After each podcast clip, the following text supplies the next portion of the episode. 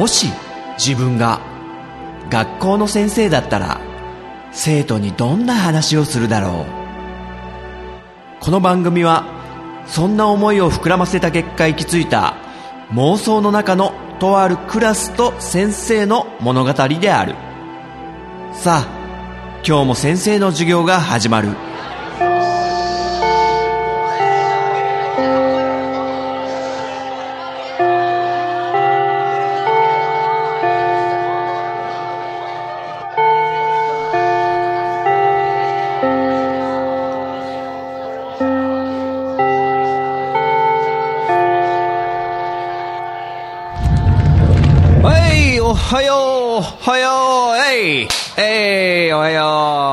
い、みんな元気そうで、はいはいはいはい、黒板の前にたむろってない、戻る戻る、席ついたついた。ってことでね、お上杉、野球のグローブ、机の上出しっぱなしだけど、あ、型をつけてんのか、今。あー、なるほどね。新品のグローブだから。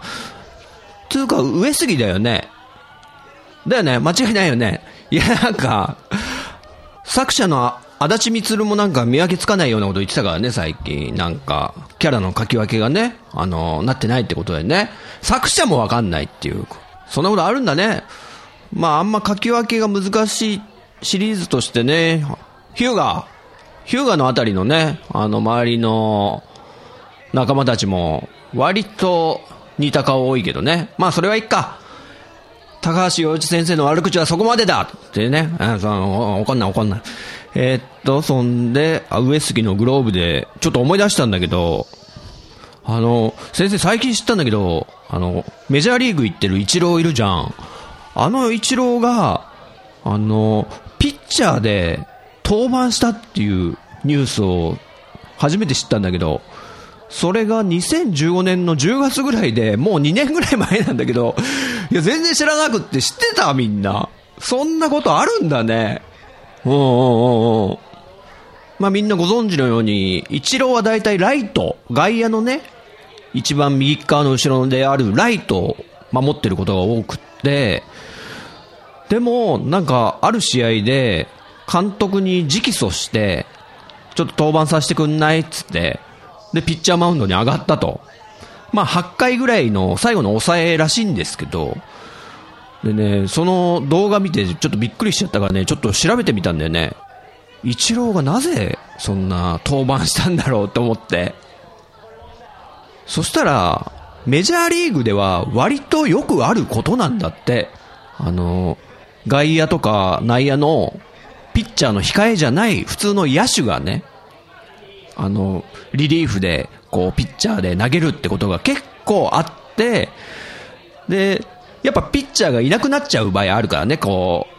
交代に次ぐ交代、そして怪我がね、重なったりした時に。で、そういう時に、あの、もともと監督から、イチローには、こう、聞かれてたんだって。おい、イチロー、お前、もしそういう場面が来たら、ピッチャーとしてマウンド立ってくれるかって。で、イチローは、あ、いいですよ、つって。まあ、もともとイチローはね、あのーピッチャーとしてね、プロ野球に入ってきた人だからね、まあ、できなくはないと思うし、あと、あの、肩の強さだから、まあ、できるっちゃできるけどね。これって日本のプロ野球でもあんのかな？ちょっと先生調べてないからよくわかんないんだけど、メジャーリーグでは近年増加傾向にあると。野手が、えー、ピッチャー登板するっていうのがね。なんかすごいホームランバッターとかも何回か登板したことあったりとか。で、意外に防御率が高いって言われてるんだって。要は抑えちゃう。すごいよね。で、今回というか先生が知ったイチローの8回から投げた時はどうだったかっていうと、2安打1失点だったかな。1点取られちゃった。でも、もう点数すごい差が開いてて勝ってたから、逃げ切って勝つことはできたけど、一郎的にはちょっと悔しかったみたいなこと言ってたらしいんだけどね。まあそういうことあるんだね。まあ上杉もね、まあもともとボクシングだったもんね。なんか、原田に無理やり入れられてね。よく考えたらボクシングからいきなりピッチャーってすごいよなと思ってね。さて、やるか、授業。ん？横山、何？あはあ、漫画先生、また読んでんでしょって。いや、最近なんか結構続いちゃってるからさ、漫画紹介。いいの？あ、本当？あ、全員一致。クラス全員一致で漫画紹介やってくれ。わかったわかった。もう、じゃあ、今日も話しちゃうよ。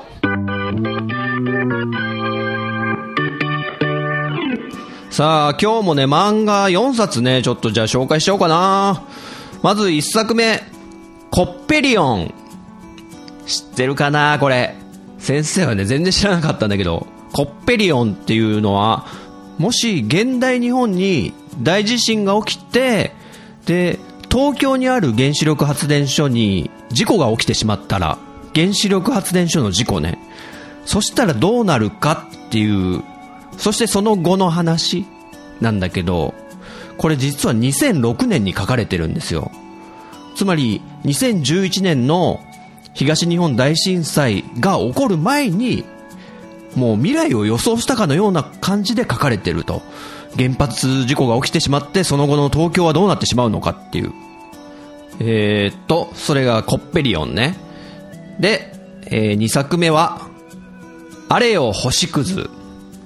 このあれよ星屑は、えー、第二次大戦後の東京が舞台ですね。まあ、東京大空襲とかが起きてしまった後、そして戦争が終わって、で、その後、兵隊さんたちがね、あのー、まあ、中国大陸とかに行ってた兵隊さんたちが帰ってきて、主人公はその、ある部隊を束ねていた隊長だった川島さんっていう方なんだけど、青年将校のね、その方がもう戦争終わって、軍の肩書きなんかもうなくなっちゃって、どうやって敗戦直後のこの貧しい日本という国で生きていくかっていう、これが、あの、全然暗い話じゃなくて、どっちかというと明るく生きていく、けなげに生きていくみたいな話なんで、なんか戦後の状況がすごく詳細に書かれてて、まあ今ね、8月なんでちょうど終戦から何年だみたいなことを毎年ね、やってるし、なかなかいいタイミングで読めたかなと思って。えー、2作目が、あれよ星屑。そしてですね、えー、次3作目、えー、 SHIORI EXPERIENCE。地味な私と変なおじさん。また違う毛色のものをね、読んだんだけど、 SHIORI EXPERIENCE。まあ、これが主題ですね。えー、っとですね、これは、いわゆる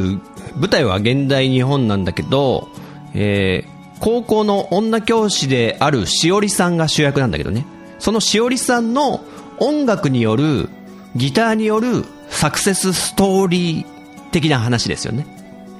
まあ音楽のそういうバンドものっていうのはいっぱいありますけど、ベックだったり、ナナだったり、まあ先生にあんまちゃんと読んだことないけど、まあこの SHIORI EXPERIENCE は、いわゆるコメディですね。コメディタッチで描かれるしおり先生の音楽サクセスストーリー。これ、面白かったですね。これ結構当たりかなと、先生の中では。 SHIORI EXPERIENCE ね。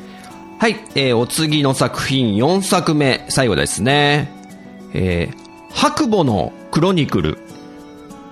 これもね、たまたま見つけたんですけども、これも面白かったですね。白母のクロニクル。えー、これはですね、現代日本に、不老長寿の人たちが、まあ、吸血鬼的な人たちが実際に住んでるっていう設定なんですね。で、その不老不死の人たちにまつわる事件簿を描いた、えー、サスペンス、ミステリーって感じですね。これも面白くてですね、白母のクロニクル、作者が、パトレイバーの、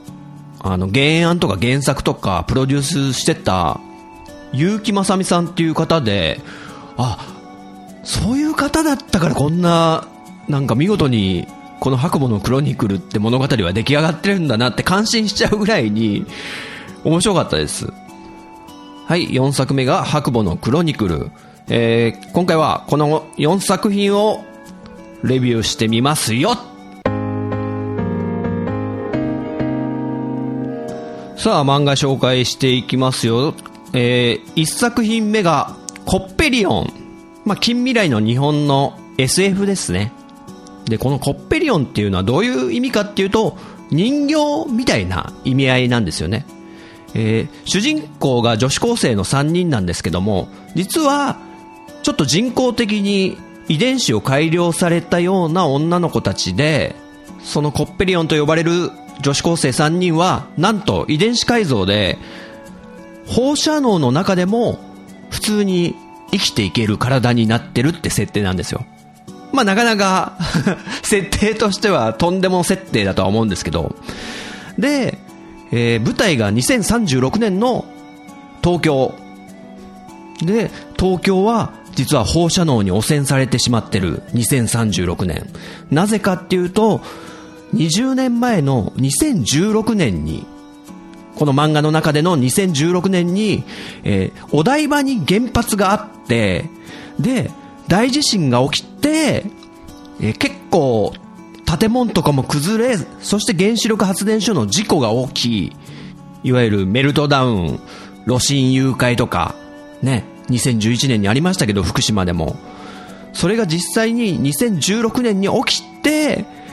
で、東京中に放射能が漏れてしまった死の世界となった、えー、そこから20年後の、まだ放射能が強く残ってる東京が舞台であると。2036年の東京。で、東京の周りには全部、まあ、万里の長城みたいな感じで、なんか壁が囲まれてて、もう完全封鎖されてて、東京には誰も住んでない。もう、避難はとっくに完了してて、で、20年間、誰も入ってないからもう、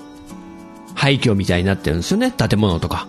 まあもともと大地震が起きて崩れてしまったんで、高速道路とかも倒壊しちゃって、でも、もう放射能が高すぎて、放射線量って言いますけど、で、東京の復興はままならないまま20年が過ぎてると。で、首都ももう名古屋だったかな、大阪だったかな、移転して、東京は市の大地になったままなんだけど、このコッペリオンでは、あの、実はその東京が市の大地になってるにもかかわらず、東京に人が住んでると。で、そこから SOS 信号が届いたってことで、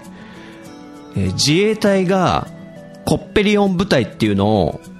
東京に出動してレスキューを行うって話なんですね。で、そのコッペリオンっていうのは3人の女子高生の女の子で遺伝子改良で放射能の中でも生きれるようなまあ新人類みたいなもんですよね。そういう感じで、えー、コッペリオン部隊が東京に配置されると、で、この可愛い女子高生3人組の女の子が、えー、八王子ぐらいからなのかな？あの、歩いて東京に入って、で、その SOS 発信があったのが府中あたりであると。ということで、とりあえず歩いて、その目的地まで向かってってことなんですけど、で、そこで、誰が住んでるんだろうとか、東京では何が起こってしまってるんだろうってことで、このコッペリオンの女の子3人が人々を助けていくっていうのが、まあ大まかな流れですね。で、まあ結局このコッペリオンが全26巻あるんですけど、ちょっと陣田先生どうだったんですか？結局面白いんですか？これ。っていうことなんですけど、実は途中がですね、すっごい先生もだれちゃって、すごくもう読むのやめようかな、もうちょっと投げちゃおうかなって思うぐらいにちょっと辛い時もあったんですよ。でも、ね、最後までやっぱ気になったんで読み終わったら、あの、うわー最後まで読んでよかったわいい話だったっていう読後感はすごい良かったんですよ。めちゃくちゃ感動したしね。で、その、なんでだれそうになったかってとこを話すと、まあ、まずこのコッペリオンの女の子たちは、まあ、放射能の中でも生きられる、プラス、能力も持ってるんですね。例えば、えー、遠くの音を聞き取れるサイボーグ009のあの、フランソワーズみたいな能力とか、あと主役のイバラちゃんつうのは、人間10人分の能力を持ってるみたいな設定なんですけど、まあ、ジャンプ力が人の10倍だったりとか、走るスピードとかね。まあ、タイガーバニーの、あれですかね、あの、ハンドレッドパワーみたいな、小鉄とかが使うね。通常の人間の10倍の能力を持ってるみたいな、まあそういうイバラちゃんとか、そういう能力、能力者なんですよ。そう。ってことで、能力者バトルも展開されるわけなんですよね。ちょっと空飛んじゃったり、武空術みたいので。で、敵に、ロボットみたいのが出てきたりとか、なんか、ただのバトルものみたいになっちゃう、あの、流れとかもあるんですよ。中盤あたりとかね。でも、この、コッペリオンが連載してたのって、ちょうど2006年から連載開始で、2016年まで10年間連載したと。で、その連載の中盤ど真ん中って2011年の東日本大震災があったわけじゃないですか。で、このコッペリオンの話なんかもろ同じじゃないですか。あの、大地震で津波が来て、ね、原子力発電所から放射能が漏れているっていう。で、2011年は自粛ムードになりましたよね。例えば、絶対絶命都市っていうゲームとかは、あの、発売中止になっちゃったりとか、映画とかも取りやめになっちゃったりとか、CM も自粛とか、そういう中で、このコッペリオンは、なんとか連載を続けられたらしいんですよ。でも、多分、ちょっと表現変えていきましょうってことで、じゃあちょっとバトルものでなんとかしのぎますかみたいなことになったと思うんですよ。これちょっと先生の、あの、予想もあるんですけど、まあ、ちょっとだけそういう話も、えー、聞きかじったんで、で、なんとか作者さんとも編集の方々も、それでも途中で書くのをやめないで、ちゃんと終わらせようっていう執念みたいのを感じたんですよね。まあ、要はバトルものの真ん中ら辺はもう自粛ムードの中だから、そういう風にする、せざるを得ないで書いたみたいな。だから、やっぱりなんか、最初期待してたもんと違うんですよね、こう。女の子たちが放射能の中、あの、人々を助けに行くっていう、すごく美談じゃないですか、よく考えたら。それがなんとなくバトルものになってしまったことで先生、僕の気持ちはだれそうだったんだけど、でもそういう2011年のあの地震があったからしょうがないんだよなって思って頑張って読んでで最終的にエンディングらへんとかもめちゃくちゃ良くって、まあ、最終的な目標がね八王子近辺から歩いて東京に入ってあの府中とかのまあ、ちょっと生き残りの人々とかがいるんですよ。わざわざそんな放射能の高いところで暮らしてる人たちがいたりして、シェルターとかでね。で、そういう人たちを助け、で、今度は渋谷の方行ってとか、で、徐々に徐々に最終章である、おそらくお台場の原発にこの子たちは向かってるんだなってことが分かってきて、その展開が熱いと。で、お台場の原発は今、あの、チェルノブイリの原発と一緒で、石棺っていうね、石の棺桶って呼ばれるもので囲まれてる状態。さあ、このコッペリオンの女の子たちは、お台場原発で何を見るのか、そして、東京中にいる生存者の人々は助けられるのか、全26巻、コッペリオン、興味のある生徒さんどうでしょうってことでね、えー、このコッペリオンは、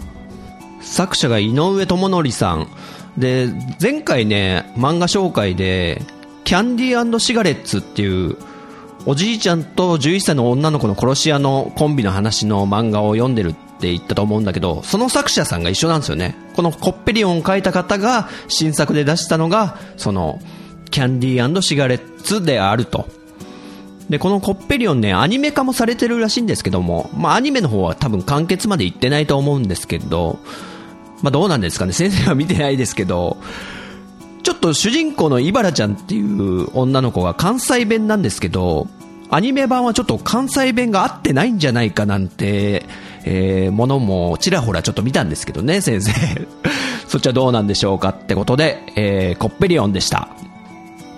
さあ次ちゃちゃっといこう。えー、あれよ星屑。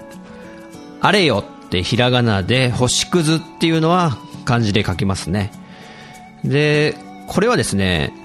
あの、第二次大戦後の東京を舞台にした、うん、まあ、ある意味戦争漫画なんですかね。戦後の、えー、生き残った方々の力強く、こう、東京で生きる姿を描いた作品なんですけども。で、主人公が、川島さんっていう、まあ、青年の方で、この方は中国のね、大陸の方に、あの、戦争に行ってて、ある部隊を任されるような隊長だったんですよね。でも、この川島さん以外全滅しちゃって、自分だけのこのこと帰ってきたことをすごく悔やんでるような、まあかなり影のあるような方なんですけども、まあそんな、えー、川島さんと、あと、で、別の部隊の時に部下だった、えー、黒田さんっていう、まあちょっと小太りのヒゲ面の、もうこの川島さんをめちゃくちゃ慕ってる、隊長隊長ってすごい慕ってる方と東京でひょんなことから出会って、で、この川島隊長、元隊長と、えー、黒田っていう下っ端の兵士が、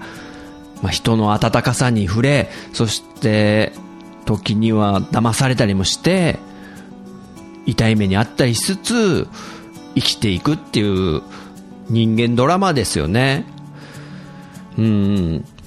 もう東京は焼け野原になってる状態ですし、で、闇市とかね、そういうのがあったりとか、あと、あのー、アメリカの将校を相手にする娼婦の方々とかがもう生きるためにそういうことをやってるような、そんな背景がすごい描かれていて、こう、戦後の辛い時代っていうのをちょっと勉強させられるような気分になれる、まあそういう意味ではすごくいい漫画だなと思って読みましたね。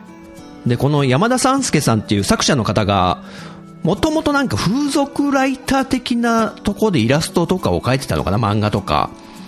ちょっとね、なんかいわゆる同性愛の、まあ、ホモ雑誌なんですかね。そういうのに書いてる方で、だからこう、戦後の日本の風俗的なもの、シーンもすごく詳しいから、そこら辺の描写もストレートに描かれてますよ。男女の営みとかね。すごいリアルだなと思いました。えー、このあれを縮図は今6巻まで出てて、次回7巻で完結するらしいんでね、ちょっとそこまできちんと追っかけてみようかなと思って。まあ、戦後の日本とかのそういう時代をちょっと知りたいなとか、そういう方は、おすすめかなってことで。はい、あれよ星屑、山田参助さんです。さあ、お次行きましょう。3作目はですね、えー、 SHIORI EXPERIENCE、地味な私と変なおじさん。で、ちょっとタイトル的に長いですけども、えー、 SHIORI EXPERIENCE っていうのは、えー、これ英語表記ですね。しおりっていうのがまあローマ字で、主人公のしおりは女教師で、まあ、27歳ぐらいですかね。で、バンドのサクセスストーリー的な話ですね。で、コミカルに、話が進んでいくんで、コメディータッチなノリで、この SHIORI EXPERIENCE 先生すごい好きですね。で、簡単にあらすじを話すと、えー、女教師、高校教師であるしおりは、もうすっごい地味なメガネをかけてて、で、生徒にも名前を覚えてもらえないぐらいの、まあ、本当に日陰の存在であると。でも、ある時、ひょんなことから、あの、地味編っていう音楽をやってる人なら絶対知ってるであろうギターヒーロー、えー、昔のカリスマギタリストである地味編。まあもうその地味編はなくなってるんですけど、えー、この主人公のしおりが地味編の霊と契約しちゃうってとこから始まるんですね。まあそこら辺の、えー、流れははしょりますけど、まあなぜか契約してしまうと地味編の霊が見えて、しおりにだけね。で、もともとしおりは、あの、ギターを学生時代に弾いてて、まあ音楽目指してたこともあるんですけど、それをもうやめて、普通に地味な女教師でいる。で、ある日、高校で、まあ文化祭じゃないけど、なんかそういう披露、お披露目会みたいのがあって、で、吹奏楽部がね、あの、体育館のステージで演奏して、ギタリストもいたんですよね。で、それを見た途端に、例である地味編はね、まあ、他の人から見えませんよ。弾きたくてたまんなくなって、しおりに乗り移ってね、いわゆる憑依みたいになって、しおりをコントロールして、で、もうステージ上がって、ギターぶんどって、まあ、地味編がね もうその吹奏楽部の演奏、そっちのけでもう、お株を奪うかのように、すごいステージを見せてね、もう地味編なんで元は。でもやってんのはしおり先生ね。で、も生徒とかもみんな、あっけに取られて、なんだあの、いつも地味で変な先生な、地味変な先生が 地味で変な地味変先生が、圧巻のパフォーマンスしてるっつってドカーンって盛り上がって、まあその場は終わるんだけど、もう後でしおりはもうめちゃくちゃ怒られるし、あの吹奏楽部の顧問とか、あと校長先生とか教頭先生とか、でも生徒とかはもう、すごい、しおり先生かっこよかったよみたいな感じでね、まあ受けちゃったりして、でもしおり的にはもう、なんてことすんですか、この地味編さんは。もうやめてください。なんであなた、私に乗り移ったりするんですかみたいな。で、地味編が言うわけですよ。なあ、しおり、お前と俺は今契約状態にある。だから、お前27だろ、今。28までに音楽的に大成功しないと、お前は死ぬっていう契約だから、頑張れよ。っていう不当な契約を結ばれて、そしてしおりは28までにね、成功しないと死ぬっていうことがわかるわけです。で、じゃあ、バンド始めなきゃっていうことでストーリーが動き出すっていう。これがね、非常に面白くってですね、あと、絵もうまいんですよね。これなんか二人の方が原作と作画だからどっちなんだろうな。まあそのでもアングルとかが上手で、こう、しおりが、あの体育館のステージでぴょーんってジャンプしてギターをね、やってるとことかを、こう、背中側から観客席が、観客席っていうか生徒のみんなが見えるようなアングルで、あの、映したり、それがなんかすごいかっこよかったり、そういうのもいいですし、あと、昔のバンド仲間に声をかけようとするシーンとかも、でも、友達の女の子はもう家庭を持ってたり、あと仕事で結構偉くなってたり、でも、あの、高校時代の親友の二人の友情は変わらないっていうシーンがあったりとかね、ちょっとほろっとしたりとか、あと、このジミー・ヘンドリックス、ジミヘンって、このギターのカリスマは、もともと左利きのギタリストでもすごい有名なんですけど、そこの描写もすっごい細かく書いてあるんですよね。右利き用のギターをちゃんと左利きとして持って、あと、弦の太さとかもきちんと細かく書いてるんですよ。あんまね、先生、漫画でギターの弦の太さまで6本ある弦を書き分けてる人って見たことない気がするんですけどね。まあそういうとこも含めて、この SHIORI EXPERIENCE、地味な私と変なおじさん、あのね、面白いっす。えー、現在8巻まで出てますね。気になった方はどうでしょうってことでね。はい、次、4作目行きましょう。最後です。はい、えー、白母のクロニクル。白母っていうのは、白くくれるって書いてね。白母のクロニクル。えー、こちらはですね、えー、っと、現代日本における、まあ、サスペンスミステリーですね。もし現代の日本に、えー、不老長寿の存在のまあ、吸血鬼みたいな人たちが普通に暮らしてたらっていう世界観で、で、そこで起きる事件とかを追っていくような、まあ、犯罪サスペンスミステリーものっていうんですかね。まあ、もう少し設定踏み込むとですね、その、この白母のクロニクルの世界観の中では、日本人の中に10万人、いわゆる不老不死の存在がいるんですよ。その方々のことを、カタカナで沖永って呼んで、普通にあの人間としてみんな暮らしてると。で、この沖永って呼ばれる存在は、見た目は普通の人間なんですけど、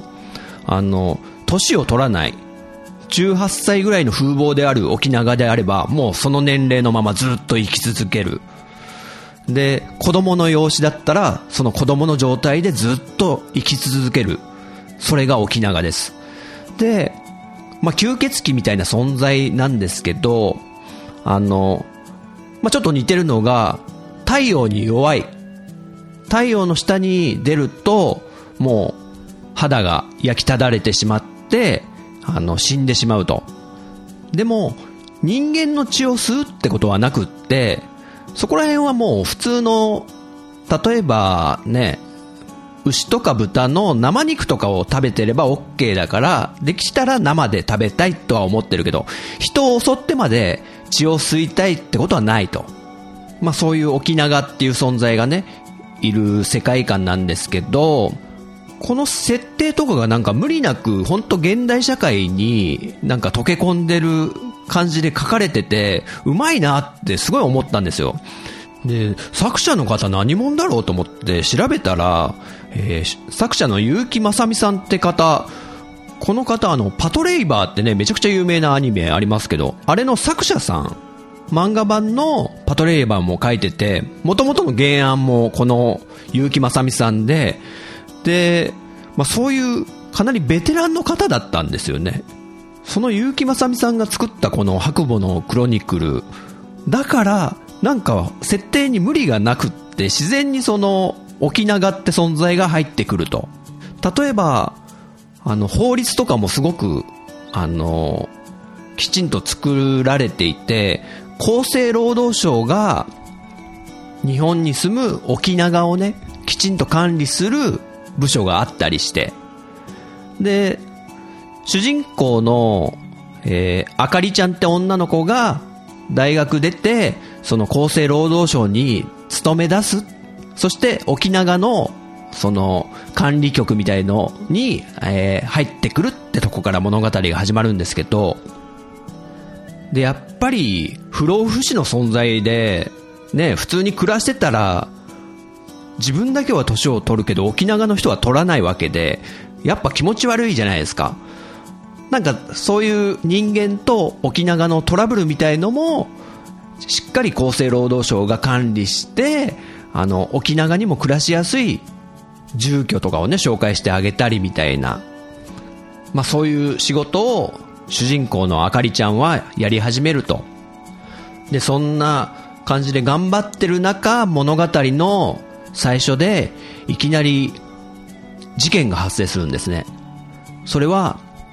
その沖縄を狙った連続殺人事件。沖縄って不老不死で怪我とかしてもすぐ回復しちゃうんですよ。でも、あの、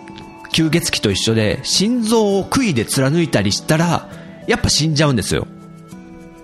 ね。で、そういう心臓を刺せば殺せるってことをしっかり分かってる人がその沖縄を連続で殺していると。そういう殺人鬼がいる。ってことで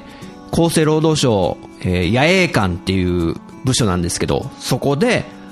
あかりちゃんがこの事件を追い始めると。でその、え、厚生労働省の野営官お抱えの、まあ、探偵みたいな人がいるんですけどそれが雪村海君っていう、まあ、18歳ぐらいの男の子で、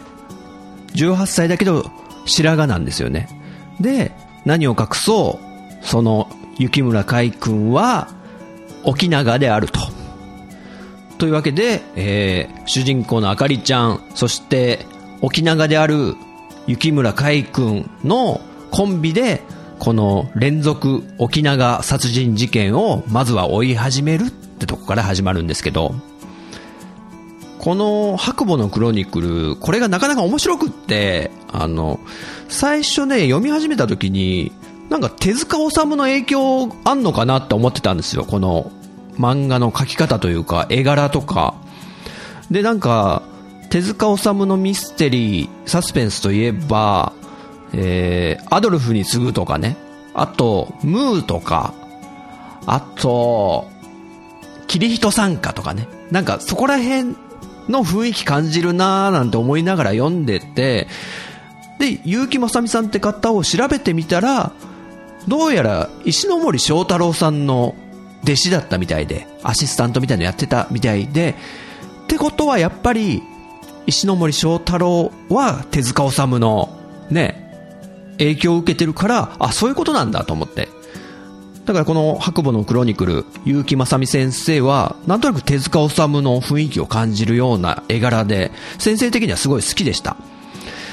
で、物語はね、全11巻で完結なんですけど、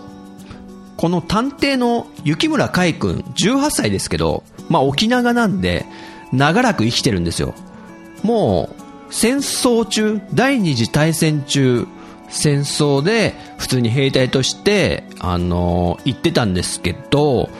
まあ、瀕死の重傷を負ってしまって、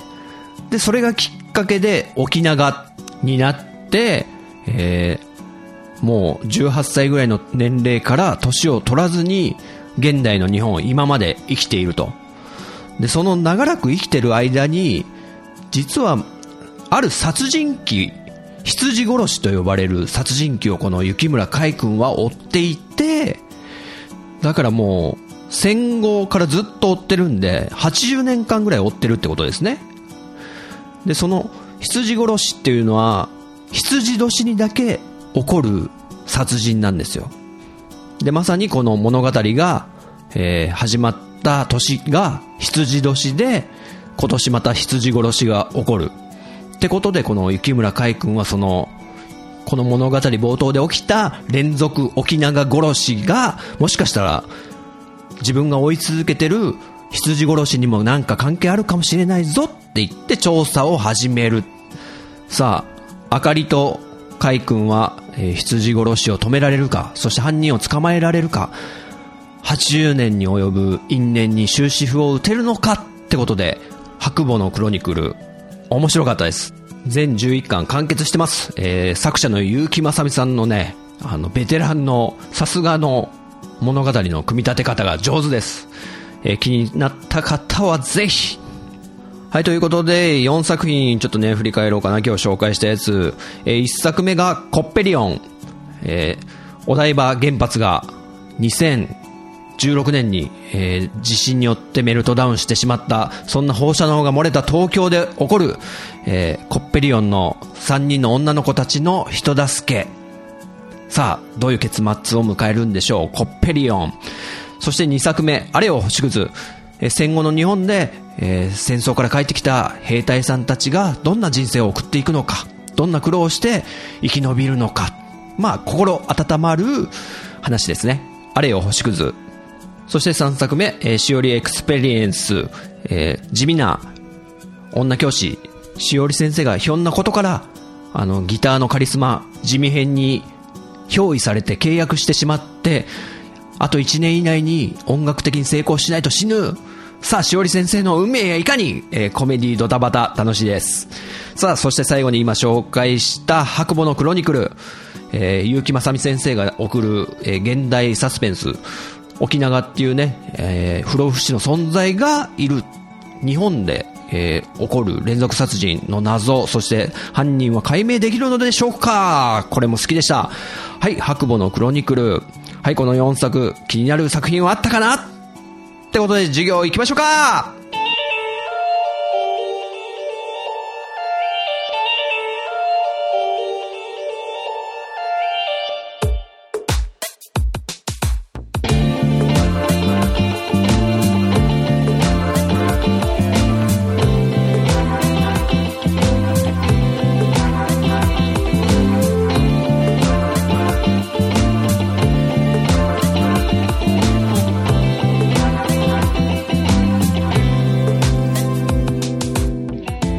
がだったでしょうか？この番組は私陣太が先生風に生徒に語るスタイルとなっています。気に入ってくださった方はポッドキャストでご購読ください。iTunes ストアのレビューで評価していただくと励みになります。人学 Twitter アカウントのフォローもお待ちしています。人学では番組をお聞きになっている生徒さんのメッセージをお待ちしております。Twitter ハッシュタグカタカナで人に漢字の学ぶで人学と書いて投稿してください。私が先生視点で受け答えさせてもらうことをご了承ください。